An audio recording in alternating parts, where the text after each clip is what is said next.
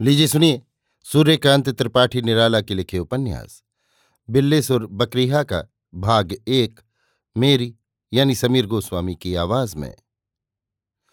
बिल्लेसुर नाम का शुद्ध रूप बड़े पते से मालूम हुआ। बिल्वेश्वर, पूर्वा डिवीज़न में, जहाँ का नाम है, लोकमत बिल्लेसुर शब्द की ओर है। कारण, पूर्वा में उक्त नाम के प्रतिष्ठित शिव हैं। अन्यत्र ये नाम न मिलेगा। इसलिए भाषा तत्व की दृष्टि से गौरवपूर्ण है। बकरीहा जहाँ का शब्द है, वहाँ बोकरीहा कहते हैं। वहाँ बकरी को बोकरी कहते हैं। मैंने इसका हिंदुस्तानी रूप निकाला है। हा का प्रयोग हनन के अर्थ में नहीं, पालन के अर्थ में है। बिल्लीसुर जाति के ब्राह्मण तरी के सुकुल हैं। खेमे वाले के पुत्र खय्याम की तरह किसी बकरी वाले के पुत्र बकरीहा नहीं। लेकिन तरी के सुकुल को संसार पार करने की तरी नहीं मिली। तब बकरी पालने का कारोबार किया। गाँव वाले उक्त पदवी से अभिहित करने लगे। हिंदी भाषा साहित्य में रस का अकाल है, पर हिंदी बोलने वालों में नहीं। उनके जीवन में रस की गंगा जमुना बहती है। बीसवीं सदी साहित्य की धारा उनके पुराने जीवन में मिलती है। उदाहरण के लिए, अकेला बिल्लीसुर का घराना काफ़ी है। बिल्लीसुर चार भाई आधुनिक साहित्य के चारों चरण पूरे कर देते हैं। बिल्लेसुर के पिता का नाम मुक्ता प्रसाद था। क्यों इतना शुद्ध नाम था? मालूम नहीं। उनके पिता पंडित नहीं थे।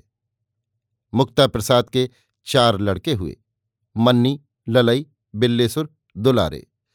नाम उन्होंने स्वयं रखे, पर ये शुद्ध नाम है।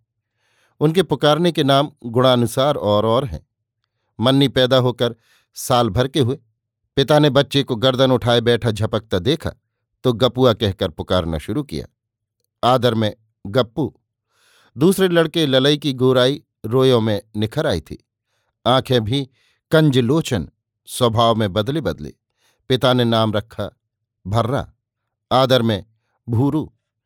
बिल्लीसुर के नाम में ही गुण था। पिता बिलुआ, आदर में बिल्लू कहने लगे।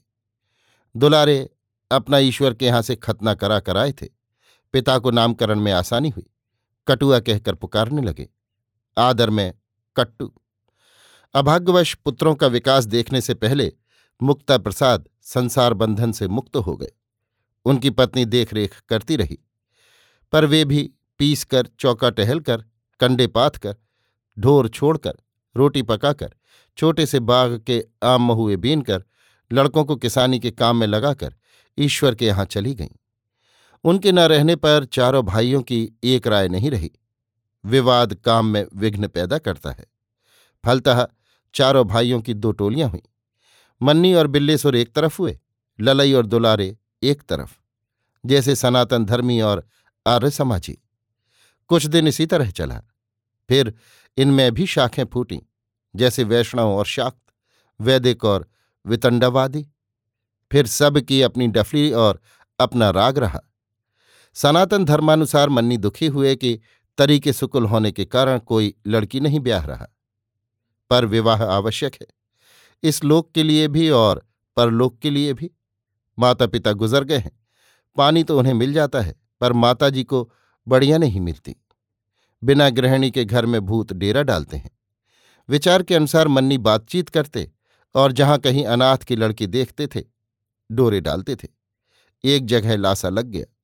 कहना न होगा, ऐसे विवाह की बातचीत में अत्युक्ति ही प्रधान होती है।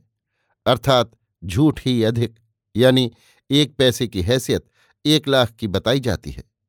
मन्नी के विवाह में ऐसा ही हुआ। लड़की ने माँ का दूध छोड़ा ही था। माँ बेवा थी। कहा गया, रुपए दो तीन सौ लेकर क्या करोगी, जबकि लड़की को अभी दस साल पालना पोसना है।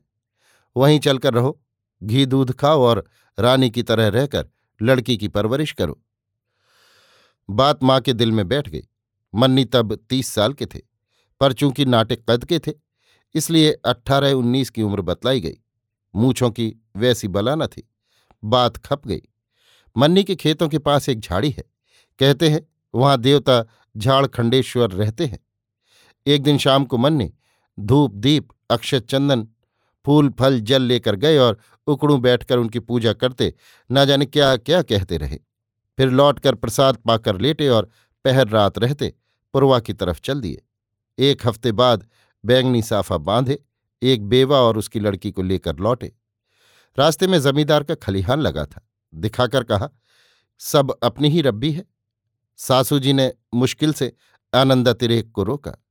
कुछ बढ़े, गाँव के बागात देख पड़े।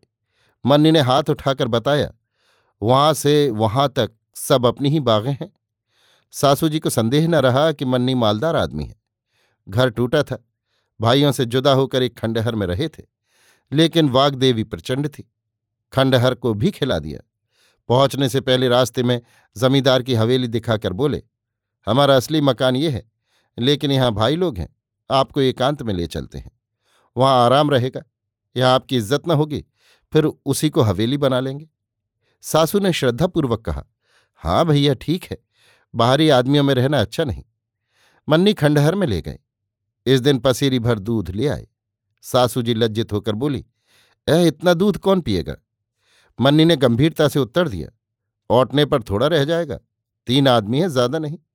फिर अभी कुछ दूध, चीनी, शरबत के तौर पर पिएँगे। सासू ने आराम की सांस ली। मन्नी भंग छानते थे। ठाकुर द्वारे में एक गोला पीस कर तैयार किया और चुपचाप ले आए। दूध में शक्कर मिलाकर गोला घोल दिया। भंग में बादाम की मात्रा काफ़ी थी। सासू जी को अमृत का स्वाद आया। एक सांस में पी गईं। मन्नी ने थोड़ी सी अपनी भावी पत्नी को पिलाई, फिर खुद पी। सासू जी हाथ पैर धोकर बैठी। मन्नी पूड़ी निकालने लगी।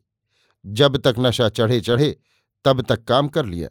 पूड़ी तरकारी, दूध, शक्कर, मिठाई खटाई, बड़ी तत्परता से सासू जी को परोसा। सासू जी को मालूम दिया मन्नी बड़ी तपस्या के फल मिले।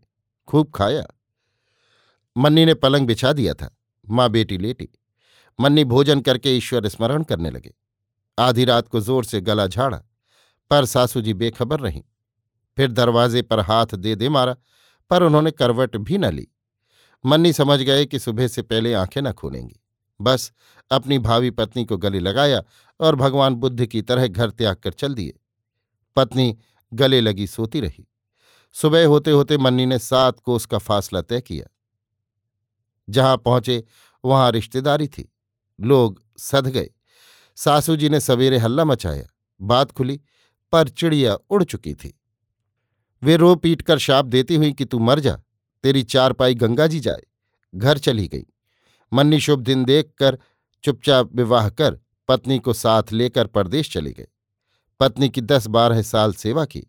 अब धर्म की रक्षा करते हुए उसे बीस साल की अकेली, उसकी माँ की गोद में जैसे एक कन्या छोड़कर स्वर्ग सिधार गए हैं। मन्नी कट्टर सनातन धर्मी थे। ललई का दूसरा हाल है। पहले ये भी कलकत्ता बंबई की खाक छानते फिरे, अंत में रतलाम में आकर डेरा जमाया। यहाँ एक आदमी से दोस्ती हो गई। कहते हैं, ये गुजराती ब्राह्मण थे। ईश्वर की इच्छा, कुछ दिनों में दोस्त ने सदा के लिए आँखें मूंदी। लाचार दोस्त के घर का कुल भार ललई ने उठाया। दोस्त का एक परिवार था, पत्नी, दो बेटे, बड़े बेटे की स्त्री। इन सबसे ललई का वही रिश्ता हुआ, जो इनके दोस्त का था। इस परिवार में कुछ माल भी था, इसलिए ललई ने परदेश रहने से देश रहना आवश्यक समझा। चूँकि अपने धर्म कर्म में दृढ़ थे, इसलिए लोक निंदा और यश कथा को एक सा समझते थे। अस्तु इन सबको गाँव ले आए। एक साथ पत्नी, दो दो पुत्र और पुत्रवधु को देखकर लोग एकटक रह गए। इतना बड़ा चमत्कार उन्होंने कभी नहीं देखा था, कहीं सुना भी नहीं था।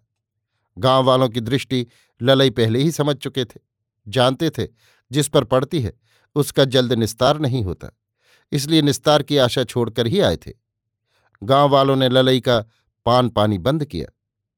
ललई ने सोचा, एक खर्च बचा, गाँव वाले भी समझे, इसने बेवकूफ़ बनाया। माल ले आया है, जिसका कुछ भी खर्च न कराया गया। ललई निर्विकार चित्त से अपने रास्ते आते जाते रहे। मौके की ताक में थे, इसी समय आंदोलन चला। ललई देश के उद्धार में लगे। बड़ा लड़का गुजरात में कहीं नौकर था, खर्चा भेजता रहा। गाँव वाले प्रभाव में आ गए। ललई की लाली के आगे उनका असहयोग न टिका। अब मिलने की बातें कर रहे हैं। ललई राजनीतिक सुधारक सामाजिक आदमी है। बिल्लेसुर का हाल आगे लिखा जाएगा। इनमें बिल और ईश्वर दोनों के भाव साथ साथ रहे। दुलारे आर्य समाजी थे। बस्ती दीन सुकुल पचास साल की उम्र में एक बेवा ले आए थे। लाने के साल ही भर में उनकी मृत्यु हो गई। दुलारे ने उस बेवा को समझाया। पति के रहते भी तीन साल या तीन महीने खबर न लेने पर पत्नी को दूसरा पति चुनने का अधिकार है। फिर जब बस्ती दीन नहीं रहे, तब तीसरे पति के निर्वाचन की उन्हें पूरी स्वतंत्रता है। और दुलारे उनकी सब तरह सेवा करने को तैयार है। स्त्री को एक अवलंब चाहिए, वो राज़ी हो गई। लेकिन दुलारे भी साल भर के अंदर संसार छोड़कर परलोक से धार गए। पत्नी को हमल रह गया था, बच्चा हुआ। अब वो नारद की तरह ललई के दरवाजे बैठा खेला करता है, माँ नहीं रही। अभी आप सुन रहे थे सूर्यकांत त्रिपाठी निराला के लिखे उपन्यास, बिल्लेसुर बकरीहा का भाग एक, मेरी यानी समीर गोस्वामी की आवाज़ में।